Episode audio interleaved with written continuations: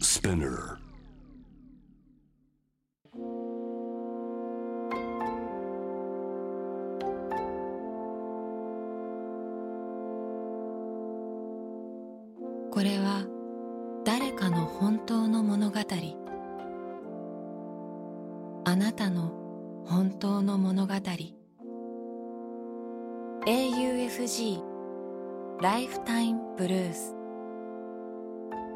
This program is brought to you by au フィナンシャルグループ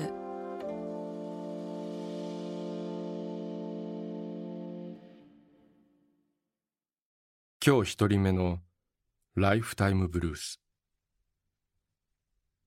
1974年岡山県生まれ児童指導員をする彼女の本当の物語もう一人の私。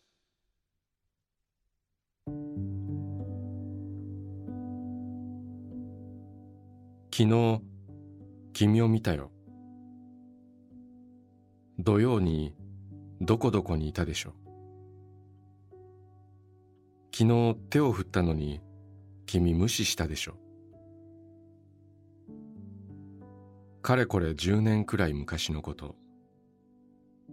私は休日になると知人や職場の人に目撃されていたあまたかと思うと同時に何とも気味が悪かったなぜならそれは私ではないから私に似た誰か私は目撃されたその日その時にその場所には行っておらず目撃情報が正しかったことは一度たりともなかった。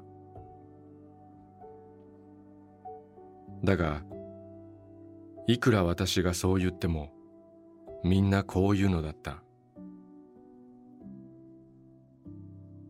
いやそっくりだった。目があったじゃないか。あれ絶対君だったってば。この世界には自分と瓜二つの人間が三人いる。そんな話を聞いたことはあるけれどそして自分にそっくりな誰かに会いたい好奇心はあるけれど何もこんな近くに現れなくたっていいのになと思う。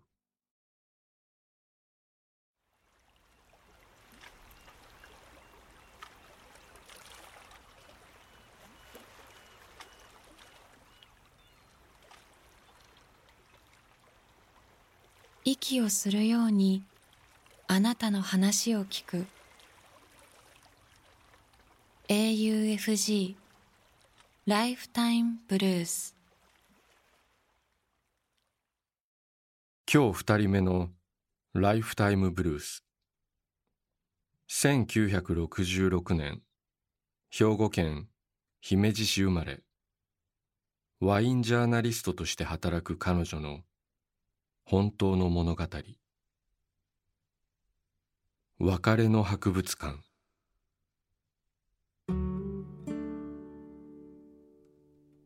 北イタリアの国境の町トリエステで二人の子供を産みました。最初の子供は今も私と一緒に暮らしていますが二人目の子供は予定日の2ヶ月前に死産してしまいました。私のお腹の中で24時間を共にし盛んに動いてメッセージを伝えてくれた子供との別れは辛く異国の地で悲しみを分かち合える人もおらず本当に悲しくて苦しくて。私はもう二度と笑えないのではないかと思っていたあの頃。何も手につかず天国で幸せに暮らしていることを祈りながら無心で千羽鶴を折り続けました。合理的に割り切ることができる父親とはもうつながることができず私は子供と二人で日本に帰国しました。二人目の子供を失ったあの嵐の夜のことを私は一生忘れられません。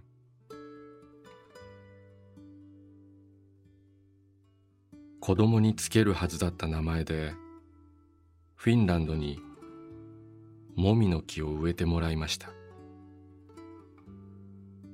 今では子供の背丈より大きく成長していることでしょう。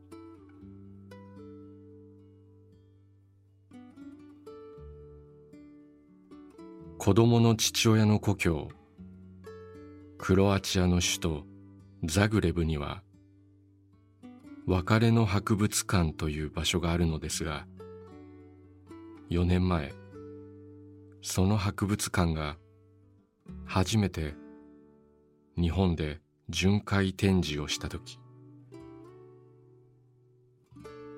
あなたの思い出の品物と物語の募集があり私は無心で折った千羽鶴を送りました。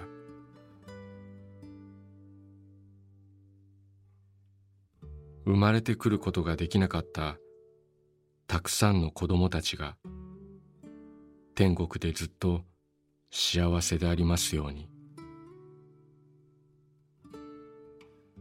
失われた命への思いと平和への祈りを込めて。その千羽鶴は今ザグレブにあります。いつか別れの博物館を訪れこの世界で会えなかった子供の思いに向き合える日が来ることを待ち遠しく思っています。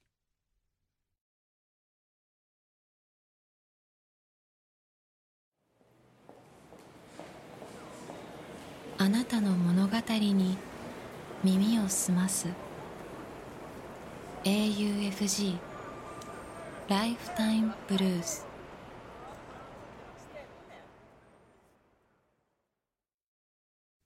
今日三人目のライフタイムブルース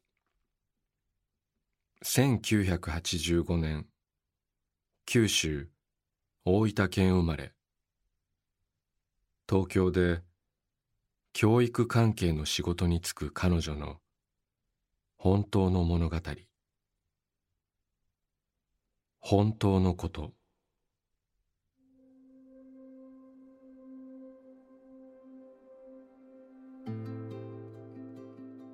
本当って何だろう？そんな思いが最近脳裏をめぐる。これは事実？現実？これが真実？海外で起きている戦争の情報をいろんなメディアを通して目にしてはそれらをどう解釈すればいいのか何が正しいのかわからない自分がいる。真実。それは人によって顔を変える。極端な発言に人々は顔をしかめ一致団結して反対の声を上げる。誠実な思いを感じる声もあれば自分の利益がどうやったら上がるかそのことばかり気にしている声もある。よくわからない。子供の頃テレビを見ていて緑がかったアイスグレーの画面から星がきらめいていて綺麗だなぁと思っていた映像は湾岸戦争だったと最近知った。遠くの誰かのことが忘れられない。近くの誰かのことがわからない。脳内がパンクしそうだ。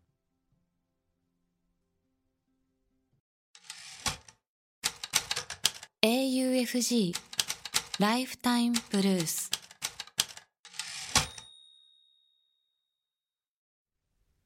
今日4人目のライフタイムブルース1965年東京と生まれ。広島で会社に勤める彼女の本当の物語。タイプライター。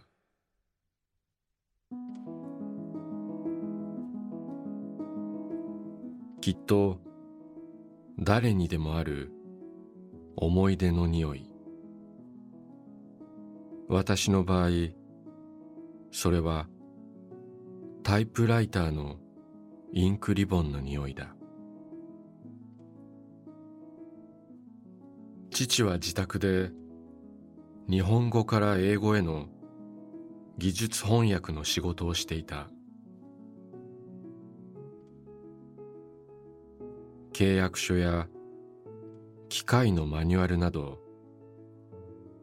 主に公的な文書を扱う翻訳のこと。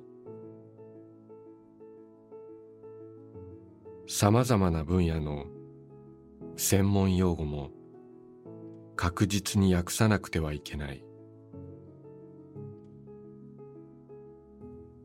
どうしてもわからない単語があると父は日本橋の丸善へ行ったり専門の先生に話を聞いたりして自分で調べていた。何でもすぐに検索できてしまう今からはとても考えられない話だ。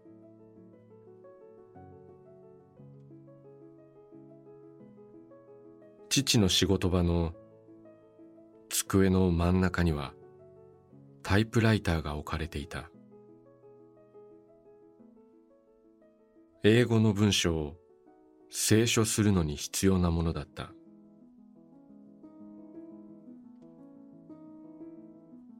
タイプライターは使いこなすのがなかなか難しい。自分がイメージしたレイアウト通りに文字を打つのは簡単ではない。調子に乗って打ち続けると行の最後で単語が切れてしまう。タイプミスをした時には黒いリボンを白いリボンに掛け替えて間違えた文字を白いリボンで打って消しその後再び黒いリボンに戻して正しい文字を打ち直す。という作業をする怒られてばかりいたので父とは話すのも苦手だった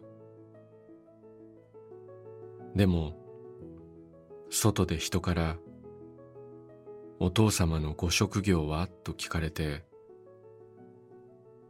和文英訳の技術翻訳者ですと答えるのはとても誇らしかった。今はもうあまり出会うことのないタイプライター。香りは記憶に直結するというけれど再びタイプライターと出会ってインクリボンの匂いを嗅いだら私はどんなことを思い出すのだろう。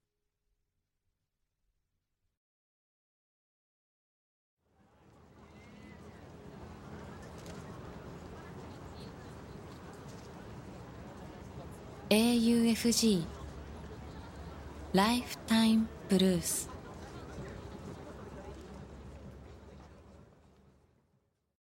今日5人目のライフタイムブルース1979年北海道札幌生まれ。札幌で会社に勤める彼女の本当の物語。人生最高の旅。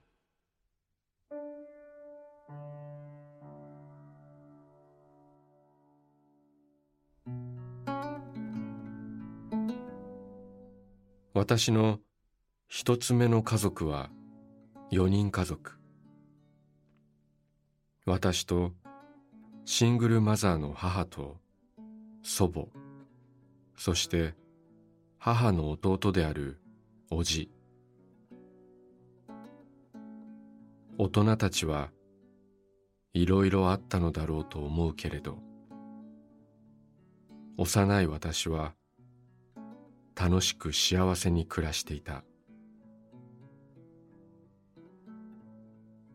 母が結婚しこの家族は解散。母と新しい父と私という二つ目の家族での暮らしが始まった。ある年末に母と祖母と私の三人で旅行に行くことになった。父の計らいもあったのだろう。行き先は日本からおよそ4時間の南の海のビーチリゾート。母にとっては親孝行。祖母にとっては初めての海外旅行。この日のために祖母は人生最初のパスポートを作った。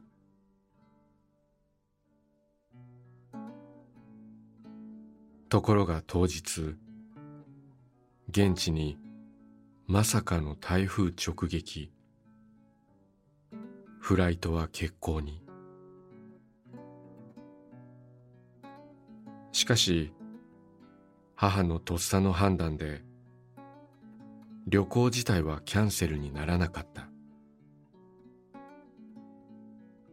荷物を詰め直し向かった先は12月の長崎。海外には行けなかったが長崎は素晴らしく祖母はとても楽しんでいた。後に私と母はおばあちゃんせっかくパスポート取ったのにね。うん。でもパスポート作る時も嬉しそうにしていたしそれもいい思い出。と二人で懐かしんだ。その旅行から2年後。祖母は亡くなった。葬儀が終わり家に帰り夜中に自分の部屋で涙があふれて止まらなかった。祖母の最後の家はおば夫婦との三人暮らしだった。そこは私が幼い頃家族で夏や冬によく遊びに行っていた家だ。ある日その家に行った時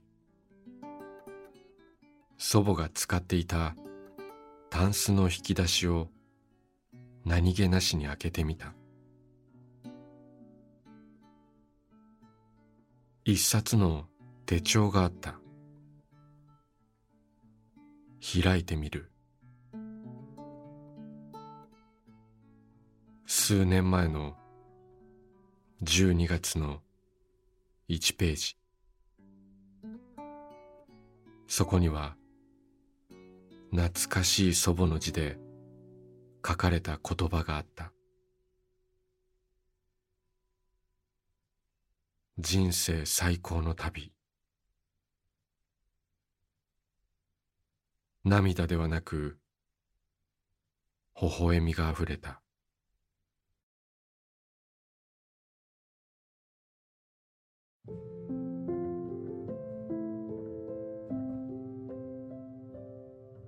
小田切城のナビゲートでお送りしてきましたライフタイムブルースいかがだったでしょうか？この番組では皆さんからのライフタイムブルース人生の物語を募集しています。職場や学校家でのちょっとした出来事から昔の忘れられないこと大切な出会い悲しい別れ家族恋人動物やペットのこと。旅の思い出。何でも結構です。本当の話。実際にあったことだけを書いてください。長さは自由。だいたい原稿用紙1枚から2枚。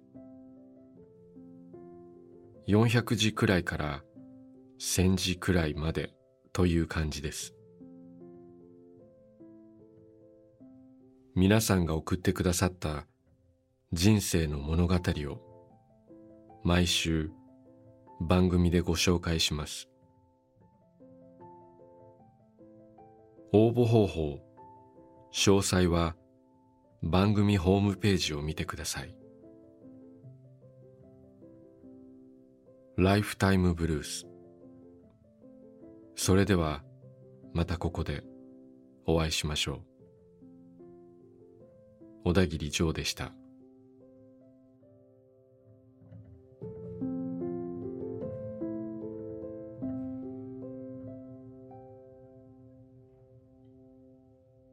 AUFG Lifetime Blues